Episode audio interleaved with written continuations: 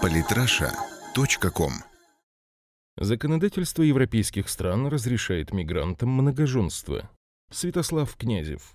Неожиданную правовую коллизию в современном норвежском законодательстве обнаружила журналистка и правозащитница Хеге Стурхаук. Она выяснила, что власти королевства фактически разрешают многоженство среди мигрантов, получивших гражданство или вид на жительство в Норвегии. Хеге Стурхаук – человек в Норвегии более чем авторитетный. Журналистка, писательница, правозащитница, лауреат престижных национальных, литературных и телевизионных премий. Она явно не относится к числу конъюнктурщиков и охотников за горячими сенсациями. Поэтому предъявляемые ею на суд общественности правовые схемы должны заставить задуматься не только жителей Норвегии, но и всей Европы, где повсеместно распространены похожие законы о мигрантах. На днях Стурхаук поведала своим читателям об истории сомалийца Аделя Амара, получившего право на постоянное проживание в Норвегии в качестве беженца. Два года он провел в норвежском Мандале. Получив на руки официальные документы, позволяющие ему жить в королевстве, Амар воспользовался правом на воссоединение семей и перевез в Норвегию свою первую жену и семерых детей.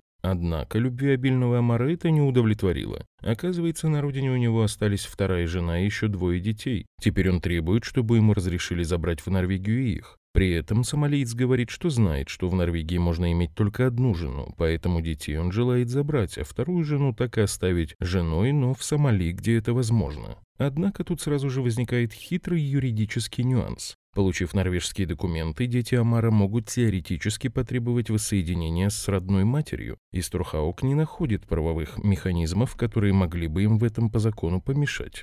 По сути дела, реалии сомалийской жизни сломали систему норвежского законодательства. Однако гипотетически Амар может поступить еще проще. Так же, как четыре года назад Департамент по делам иностранцев Норвегии посоветовал поступить сомалийцу Хосейну Ахмеду Маямууду, отцу сразу 22 детей, рожденных разными женами. Когда вопрос с перевозкой наследников появился у него, доброжелательные норвежские чиновники посоветовали ему формально развестись с первой женой, имеющей уже право на проживание в королевстве, и спокойно на законных основаниях завести в страну вторую. Важно, что с точки зрения традиций Хосейна и его семьи, легитимность брака не зависит от норвежских бумажек. В глазах своих жен, детей и соплеменников он остается мужем сразу всех женщин. Стурхаук с грустью разрушает мечты идеалистов об интеграции беженцев в общество. Жена моя Мууда ходила по информации журналистки на языковые курсы, когда узнала, что она беременна уже двенадцатым ребенком. После этого весь ее процесс интеграции быстро закончился. Следует отметить, что во многих государствах Северной и Западной Европы миграционное законодательство очень сильно напоминает норвежское, а значит, похожая ситуация складывается далеко не только в Северном Королевстве. На фоне историй, рассказанных Стурхаук, давайте попробуем взглянуть беспристрастным взглядом на демографические процессы, происходящие происходящие в Европе.